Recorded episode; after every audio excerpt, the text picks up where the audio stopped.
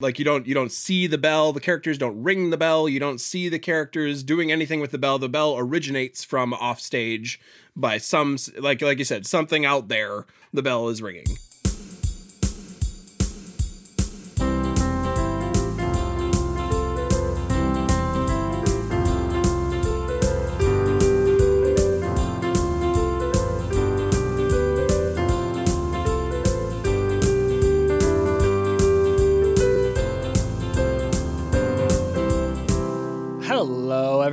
Welcome back to No Script, an unscripted conversation about theater's best scripts. I'm Jacob Mann Christensen.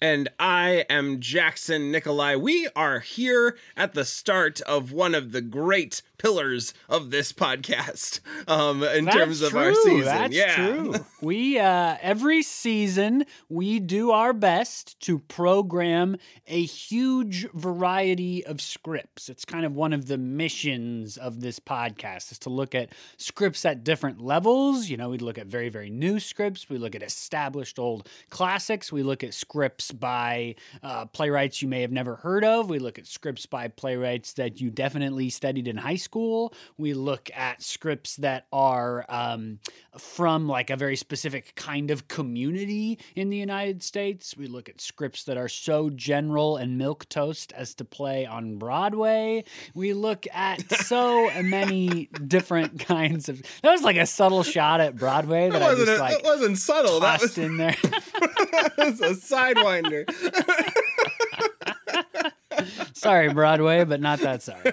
Uh, so the point being, we do our best to look at a huge huge collection of plays. We try to be as different as we can because we think that bringing scripts that are as different as possible to your plate, to your listening ears, uh, is one of the things that we can do well on this podcast. So we do that. But every season, we take one month of that season, four episodes, and we look at scripts that have something in common rather than scripts that are as different as possible. And we've done a huge variety of types of themed months. We've done a month where we look at only Arthur Miller plays or David Henry Hwang plays. We've done a month where we looked at musicals. And we've also done some more ethereal kinds of themed months where we looked at plays with uh, magical elements in them and, and many other things besides.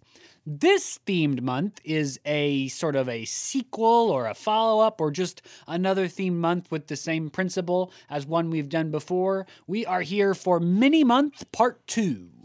Mini month part two. Yes, returning to uh, a loved theme because it's a whole set of theater that we don't get to talk about all that often in the kind of normal normal run of the show. Um, these are we're going to be doing short plays, one act plays. Um, not exclusively one act plays, but definitely kind of in that shorter category. Those plays that like you uh, see it, see multiple of them in a night, sort of things, and uh, can kind of pack a big punch, uh, kind of dwell on one theme for a little while, and excited to see the conversation that comes out of them. Before when we did when we did this, uh, the first iteration of this themed month, it was cool to see the sort of like form conversations we were having, and excited to see what sorts of uh, conversations are generated from these these great short plays in the coming month.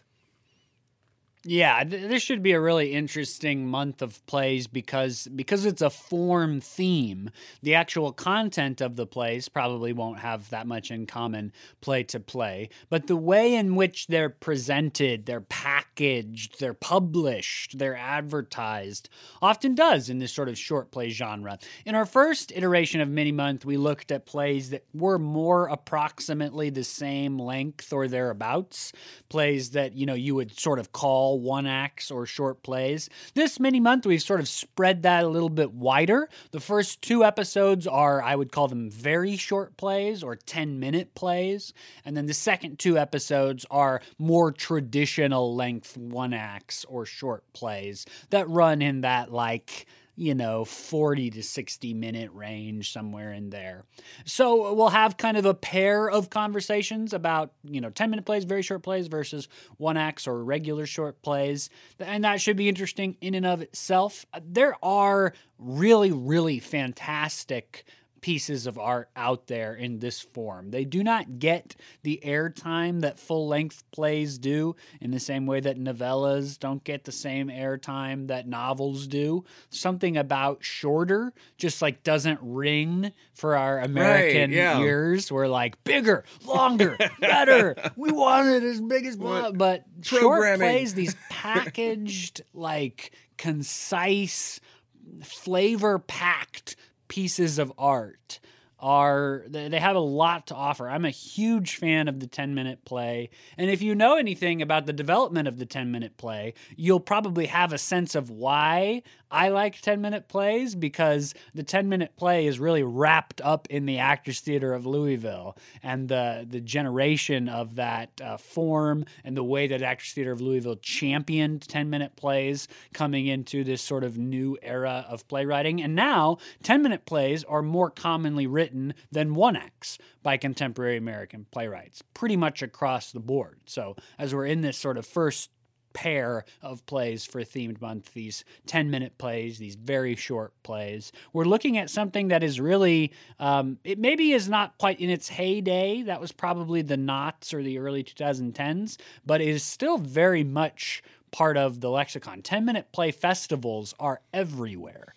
Yeah, yeah, just kind of just kind of it's it's so so accessible, so cool for playwrights to get to write those kind of packed in one theme that you're really leaning into. And also great for for for those actors who need like short rehearsal times.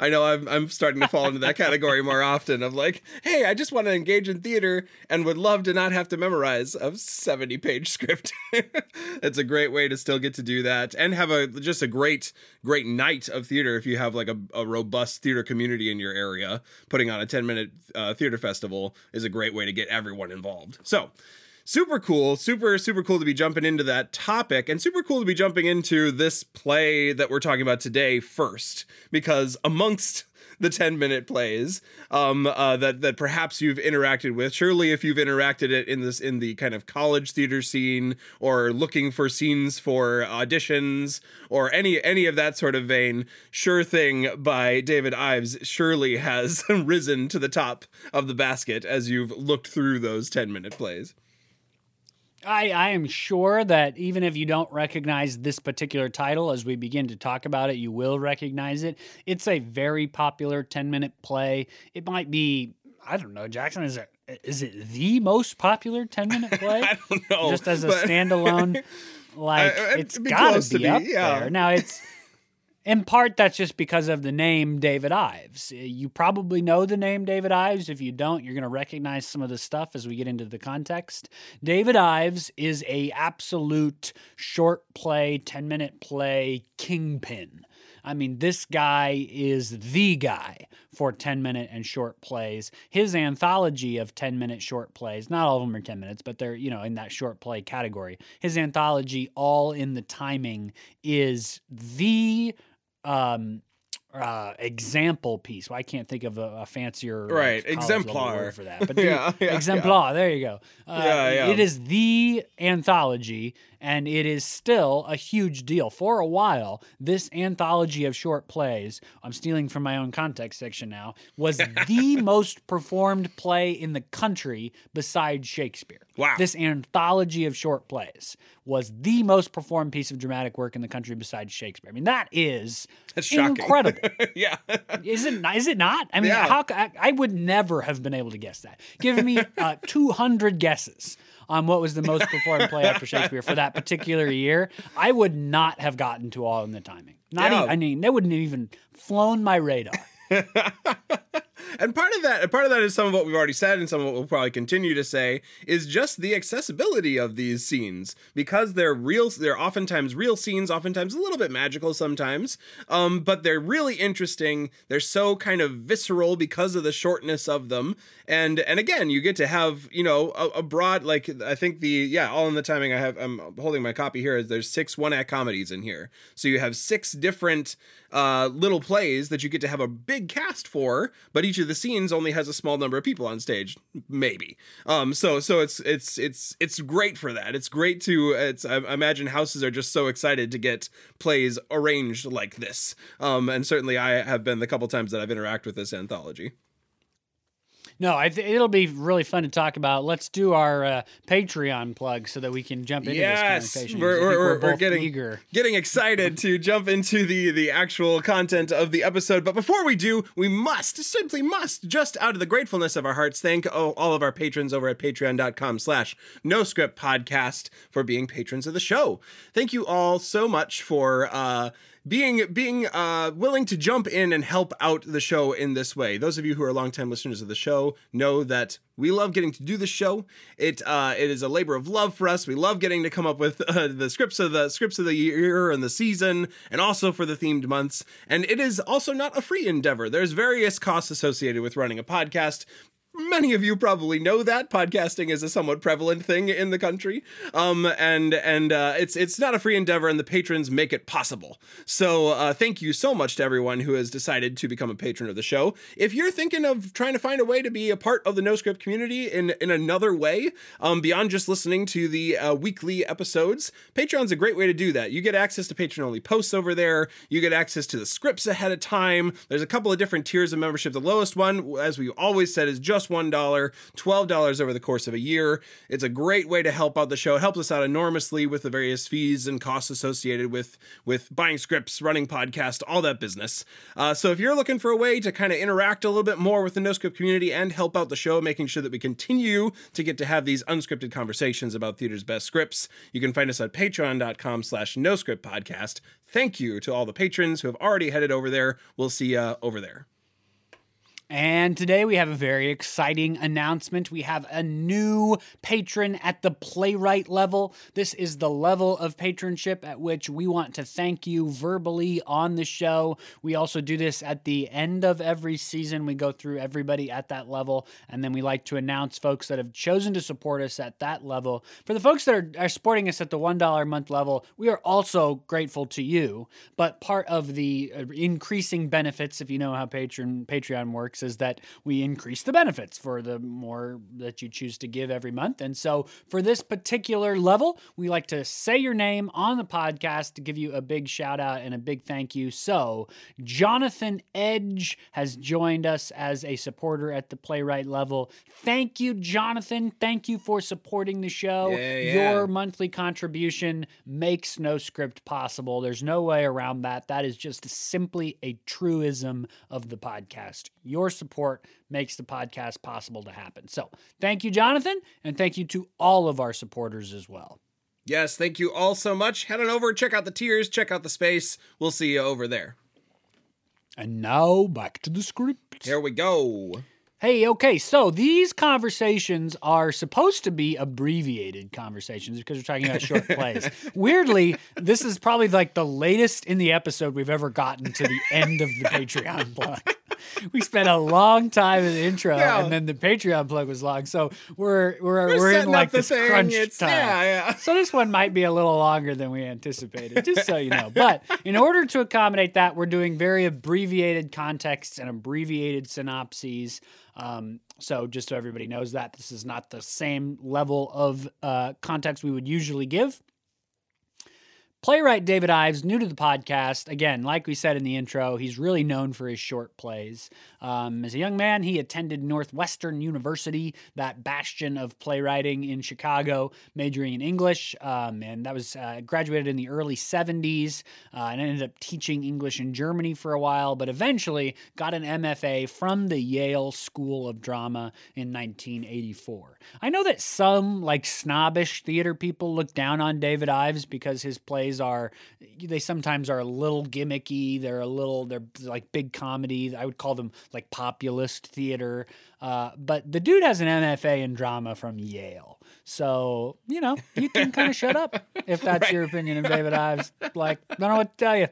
Got an MFA in playwriting from one of the best schools in the country to get your MFA in playwriting from, and is literally one of the most popular playwrights in American history. So, don't know what to tell you. That's Don't know kind what to of as tell good ya. as it gets, I would think. Uh, in 1972, he had his first uh, play produced. He had been writing since a very, very young age.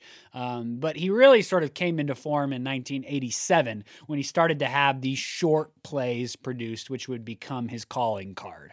This included Sure Thing, the play that we're talking about today, as well as some titles you may recognize. Variations on the Death of Trotsky is a very popular David Ives play, as well as The Universal Language.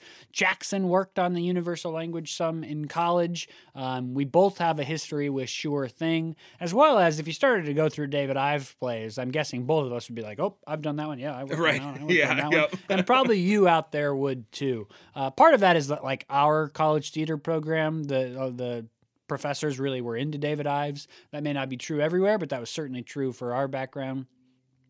In 1993, a lot of those short plays that Ives had been writing were packaged together to create All in the Timing, which is this anthology of short plays that we have discussed. And that premiered in New York City. And then for, I think it was the 95 96 season, as I said, it literally was the most produced play in the country, besides the plays of William Shakespeare, was this anthology of short plays, All in the Timing. An incredible achievement. Um, I'm going to skip a bunch of time here where he was still writing, doing a lot of stuff. He joined a musical project. A lot of cool stuff happened in his career, but I want to get to 2011. His play Venus in Fur made its Broadway debut, which really vaulted him back into the sort of American consciousness after his short play um, popularity. Um, and Venus in Fur became the most produced produced play in the country after William Shakespeare for the 2013 2014 season. Uh, if you've been in, actively in the theater community for at least that long, you probably remember the Venus in Fur craze. It seemed to be everywhere for a time. Um, that is why. So he still is writing. Um, he was part of this project to do the adaptions of books for a lot of different musicals. Um, in that span, in 2004, he wrote, he co-wrote rather, the book for Irving Berlin's White Christmas. Um, and right now, his career is that he's doing a lot of adaptions of old plays, contemporaries of Shakespeare, older than that. He's writing contemporary adaptions of these scripts. Seems to be what he's working on right now. Again, David Ives is uh, like a a pillar, a cornerstone of what built the commercial American theater. And uh, now his stuff is done at the high school level, at the college level, at the community theater level. It's still getting semi pro and professional productions. Uh, his work is everywhere. And you probably will recognize some of the titles if you start rolling through his playlist. Yeah, and not just the titles, but like the lines too. At least for me, there's like so many lines that like pop into my head from from various productions of of David Ives plays. He's just just super witty, super interesting take on the world. Um, uh, excited to, excited to get to engage this play. Uh, excited to get to engage this play in particular. As Jacob said, we're pretty. Jacob knows for sure that he's worked on this play, and I'm like at least like seventy percent sure that I was in this play as one of the characters. it's it was like I. I definitely I directed it in uh, probably 2021 or maybe the late part of 2020. Um, it was definitely during the height of the COVID pandemic, and there were uh, several outdoor arts festivals in Arkansas where I was living, and I was hired to direct uh, a couple of. I, th- I think I directed two different casts to produ- present it at several different arts festivals because it's so travelable. We needed two chairs Yeah. and a, a bell. Right. yep. Yep. I'm pretty sure I did it in that like zone of of uh of senior theater that that I wasn't sleeping much. Um so I'm pretty sure that I was I was in it. Um but uh some of the lines certainly ring true. Um we'll we'll jump into the conversation here. Fortunately the synopsis of this is going to be quite short. Um uh this is a play uh, it's set in a cafe with a couple of chairs. Um, as Jacob just said, it's a couple of chairs, a table, and a bell is kind of the only necessary things that you need for it. Uh, two characters, Bill and Betty, both in their late 20s, as uh, the script calls for. Um, and uh, it's it's it's a it's a short little like maybe ten page play about their interaction. Um, it, uh, the the their interaction moves from kind of a first meeting at the table to leaving together, um, uh, having having kind of uh, at least been interested enough in each other to kind of go on a date. I think would be a, a good way. And it's wholesome. They're not going back to anybody's hotel room or apartment. They're going to We'll go to the movies together. sure, yeah. yeah, well, after that they might, for sure. But no uh, judgment. I'm just saying, no like judgment. it's not. It's not. It's not like they met and are going to hook up. They're going to go Right, to right, right. It's like a real date. That's Yeah. really what I was saying. It's like a real date, not a quote unquote date. You know right, I right, mean? not air quotes date. Um, right. uh, A real date. Imagine that. And maybe this play feels like it's from the 80s. Cause yeah, I could. Yeah, it's just yeah. um, yeah, but uh, the the the way there is uh, through a series of restarts, um, a series of perhaps misconnections or found connections, um, and uh, that those restarts are brought about by a bell. Now, if again, if you know this play, you know the bell. Um, uh, you probably know a couple different versions of the way that the bell Im- finds its way into the script. Um, but uh, each time uh, the characters interact, they kind of go on one line of thought for a little while, and eventually something goes wrong for one of the characters. Either uh, they say something wrong, or something they say doesn't resonate with one of the other ones, and uh, the conversation kind of comes to an end either by just awkward silence or like, please go away. um, and and almost always the, the the responding character says, "Okay, yeah, I'll go away," or they know that something has gone wrong. Um, and then the bell rings, and then you reset to a couple lines back, and you take another run at it. Um, this kind of repeats over and over. It covers a lot of different themes, both uh, just conversation, like how to have a good conversation. Uh, you you have uh, kind of interaction around Faulkner and um, uh, all sorts of sound, sound and the Fury and his book, and like how to have uh, a good conversation versus like a one-sided conversation. That that's often uh, or that that's re- that's how the conversation is reset sometimes. Uh, you have uh, beginning to have more interest in each other and each other's uh, romantic involvement with other people, like checking to see do you have a boyfriend right now? Do you have a girlfriend right now? Um, and you have a number of resets in that category as well. You have a trip to the movies and what sort of content of the movies you enjoy slash uh, demand the other person enjoy in order to spend time with you. Um, and uh, eventually, uh, kind of building towards what your hopes and dreams are for the future. Um, and slowly, slowly, you uh, weather through the the uh, weeding out of the bell or the kind of continued interaction of these characters. More and more resonance builds between them until the very end of the play, when about a, a whole page and a half-ish page and a quarter goes by without the bell ringing. Which, in the course, I mean, in the course of a ten-page play, that's that's a lot of the play. so uh, and they, it does feel long having worked on it. Like you can really, the writing is so good that you can feel it when you reach the end of the play and you start to go three, four, five different back and forth exchanges without the bell going off. You start to get the play really starts to pick up pace. Yeah. and it's like, oh my gosh, it's working, it's working, it's working, and then of course the play is over. the The writing is really, really effective at that moment. It's effective throughout, but it's because of how often the bell goes off before the Right. end of the play really works. Yeah, you start. It's kind of like that acting game where, or that that improv game where, like you you'll be long form improving. You'll say something, and someone from off stage says change that or something like that, and you have to reset it. Um, by the middle of the play, you're getting a lot of these bells going off, and you're like, ah, I gotta find something. you get the sense that these characters are trying to find some way to connect, um, and kind of keep coming back and back and back over over and over these these sort of interactions to find the way to each other. Um, which is so it's it's a sweet little play. It's a funny play. And uh, kind of takes you on the journey of these two characters meeting for the first time and uh, deciding to spend more time together as a result of their somewhat, uh, I, gu- I guess, somewhat magically uh, reset or uh, interactions with with the bell going off all, all the time. Yeah, I mean, you know, it's you just don't ask questions. Yeah. and that's what that truly is what David Ives does so well is that his theatrical imagination is so vast and incredible that he is able to say, "What if this thing were true?" And he is able to write at such a high level that you just accept that it is true. And so Right. the premise of this play is that as these this couple is meeting in a cafe, a bell keeps resetting their conversation anytime they say something that would end the conversation, and we just accept it. And they, I mean, nobody throughout the play, you never go like, where, where is the bell? Who is the bell? Is the bell God? Is this uh, Right. is this magic? Is this? I mean, it it does not come up, and it does not matter. It is part of the world of the show, and we accept that, and we become engaged in the question of will this couple get together? Yeah, yeah, for sure. And while we're while we're on the, the bell and that, I think so so the play uh says in the front i'd be interested to hear what you did in your production but the play says in the front that the bell is not present in the play. Um like you don't you don't see the bell. The characters don't ring the bell. You don't see the characters doing anything with the bell. The bell originates from off stage by some like like you said something out there the bell is ringing.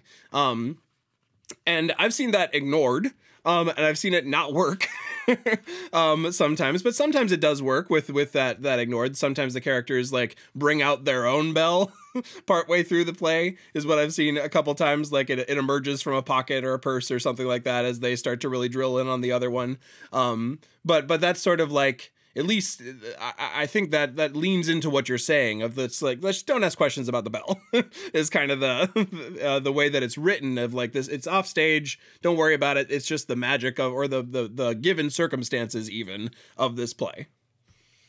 And yeah it's just like it is the way the world works for this particular a- encounter.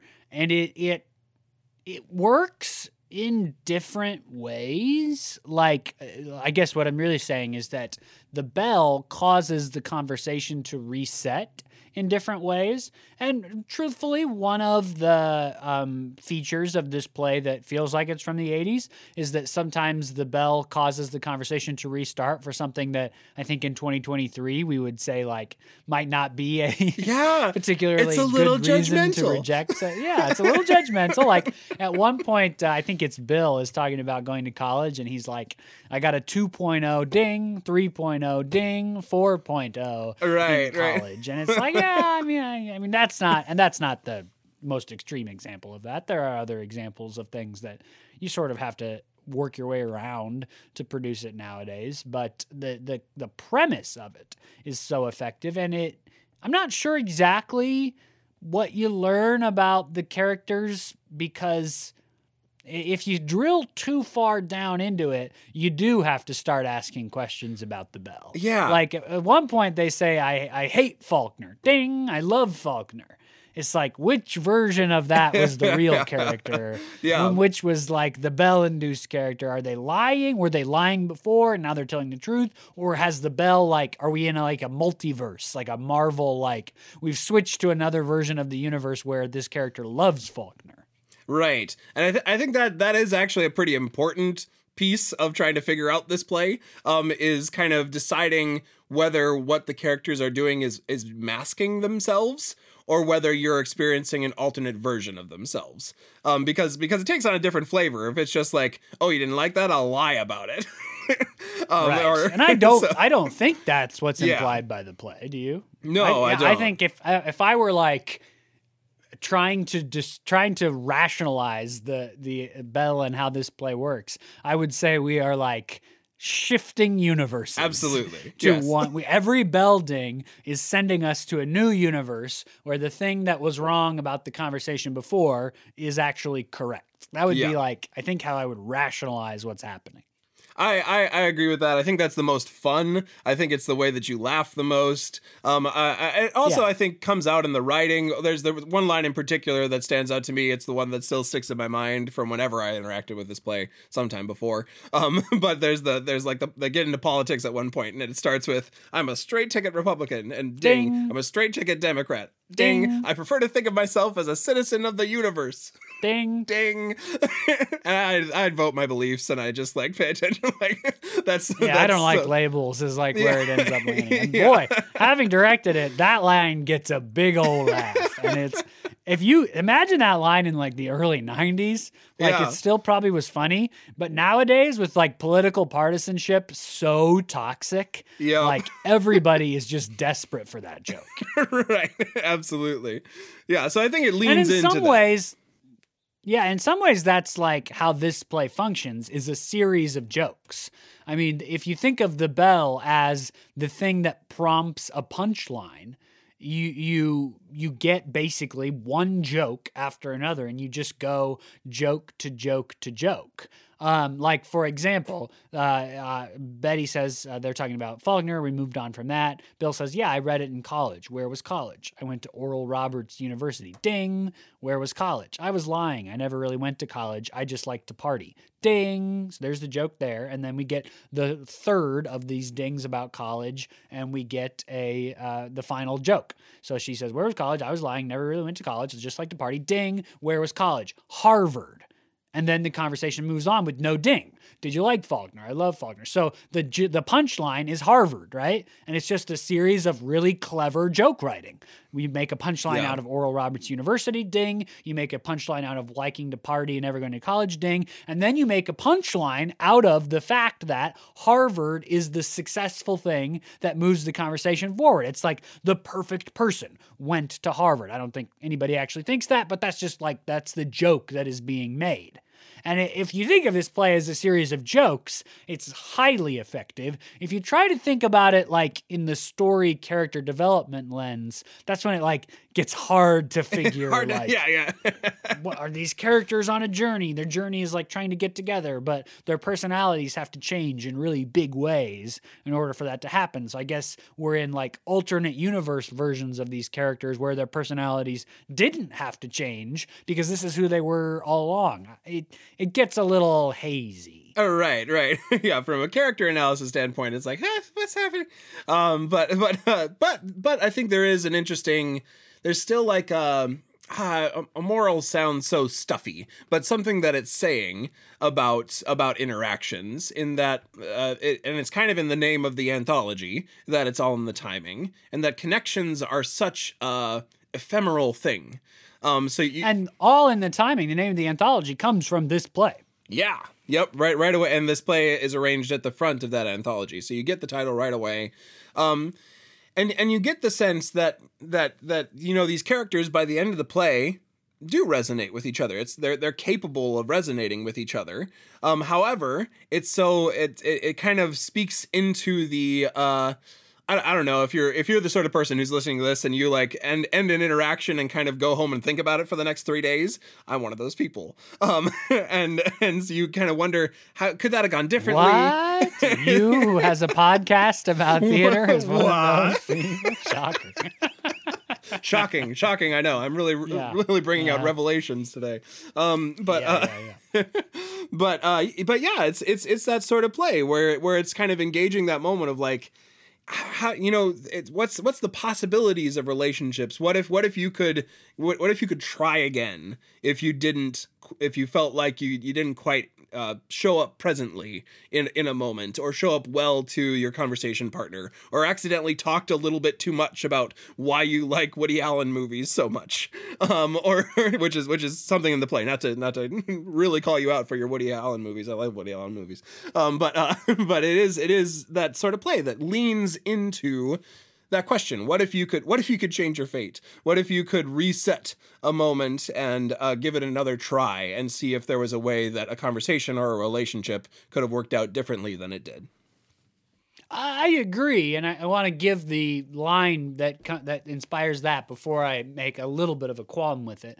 The line that you're describing is, uh, uh, yeah, early in the play, they're talking about reading Faulkner. Bill says, You may not have been ready for him. You have to hit these things at the right moment, or it's no good. Betty says, That's happened to me. Bill says, It's all in the timing. And then that line becomes one of the lines that the ding sends you back to a couple of exchanges. So you get it's all in the timing, like maybe three or four times in the next sequence of of dings. Um, so that's the lie, right? That all in the timing. I think you're right that this play, like one of the themes, if it has such a thing, is like how hard it is to hit things at the right moment. All the things that have to go right, and that in some ways this play is a celebration of when things go right. You you know it's like um it's like that that it's like I can't think of the adage itself, but there's like an old adage which reflects around like we only remember the times things went wrong. And it's Yeah. like, oh, that didn't work out. And that's what I remember. But when things go right, we forget about it. But part of this play is celebrating, like, look at how many things had to happen successfully for this thing, the two of them deciding to go on a date, to go right. And they probably, you know, the final versions of them in that universe where it worked out probably would never recognize like how many points just in this one conversation had to successfully happen in order for this to go right. It's all in the timing. It's a celebration. I mean, David Ive plays are notoriously sort of joyful.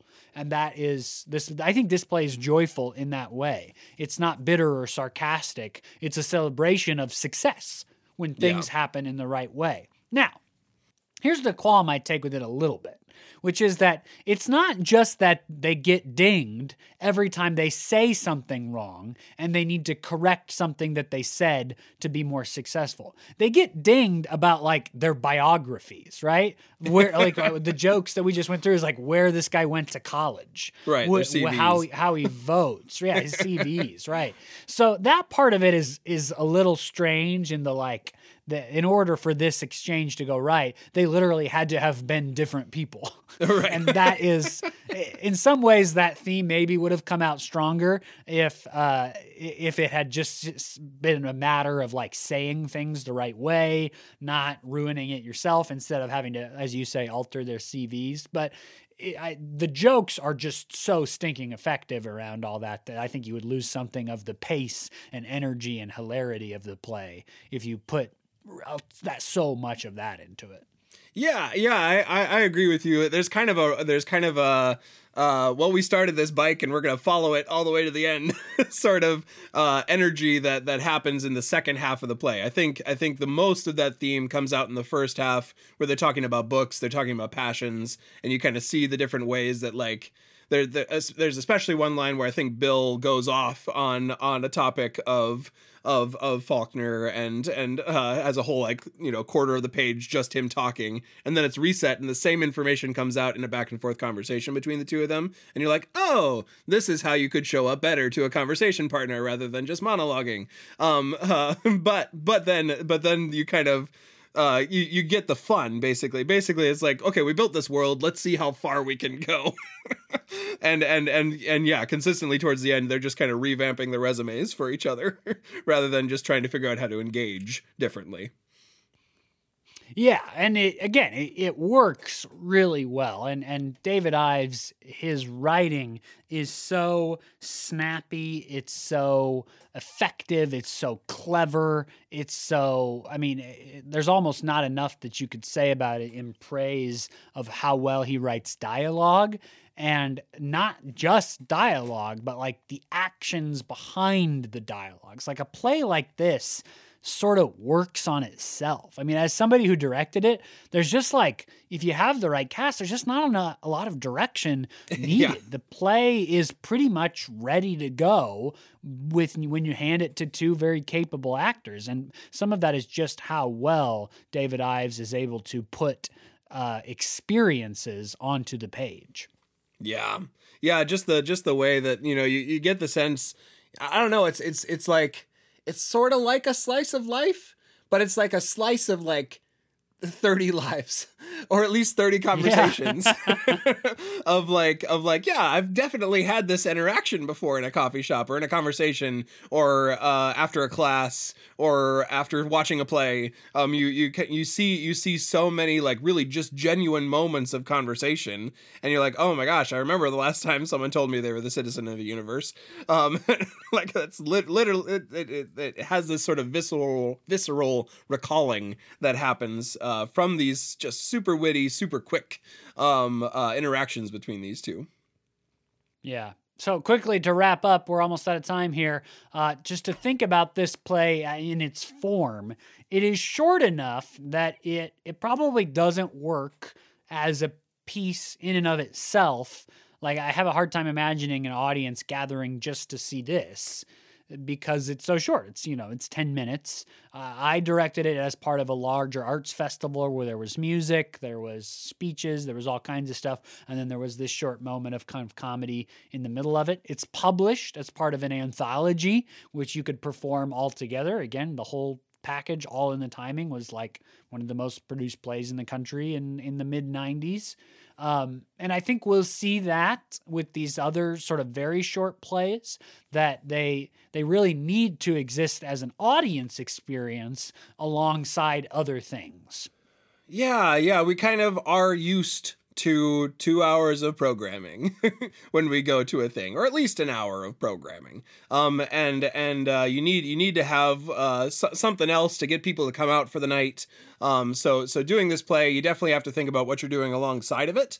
Um, or the, the, the alternative would be you know this uh, this play this this is such a good uh, script for audition scenes. If you're doing audition in a duo if you're doing scenes for competition um, uh, but if you're wanting to do the play in its entirety uh, yeah an evening probably ought to be planned around it because it is so so much fun. you get you get to see uh, quite a bit of different sides of humanity if you do the whole anthology. I love the idea of like pairing it with music and other things. It's a great breath of fresh air to insert into something else um, because it's just fun. Uh, it makes you think a little bit, but for the most part, it makes you laugh a lot and uh, and yeah, it just it's a it's a nice it's a nice uh, kind of refresher reset. Or serves as a great way to enter into the anthology where it's placed within the within the six plays. Yep, I, I agree. And I think that's all the time we have for this one. We're trying to keep these conversations abbreviated Snappy. to match the form with the content. So Thanks for listening to uh, the first episode of Mini Month, Part 2. Yes, indeed. Our conversation here on the podcast has come to an end, but that does not mean that we have to stop talking about this play. We'd love to chat about this play, Sure Thing, from All in the Timing by David Ives with you. Uh, you can find us on Facebook, Instagram, or Twitter at the username at No Script Podcast. And that's really where we would recommend you coming and finding us and chatting about it because then you get the chance to talk to other folks in the NoScript community about the play too. Um, it's a cool way to chat. Uh, a lot of times reading plays can be a solitary endeavor. Um, I'm sure many of you who are planning seasons uh, uh coming for, for next year coming up would like to have someone else who has read the script that you're talking about. Uh, so find us on the social medias. We also have a Gmail, though, uh, no script podcast at gmail.com. You can find us on any of those sites. We'd love to keep chatting about Sure Thing with you. Absolutely. If you liked this conversation or any of our other conversations, please pad, pass the podcast on, rather, to your family, your friends, anybody you know that likes scripts, stories, or just talking about good writing. Send them our way. They can find us on Podbean, on Google Play, Apple Podcasts, Spotify, SoundCloud, YouTube, lots of places where you find podcasts. We're there. You can also like us on Facebook, and a link to the new episode appears every Monday when we publish. Until next Monday, when we continue with Mini Month Part 2, I'm Jacob Mann Christensen. And I am Jackson Nikolai. Thanks for listening to No Script, the podcast.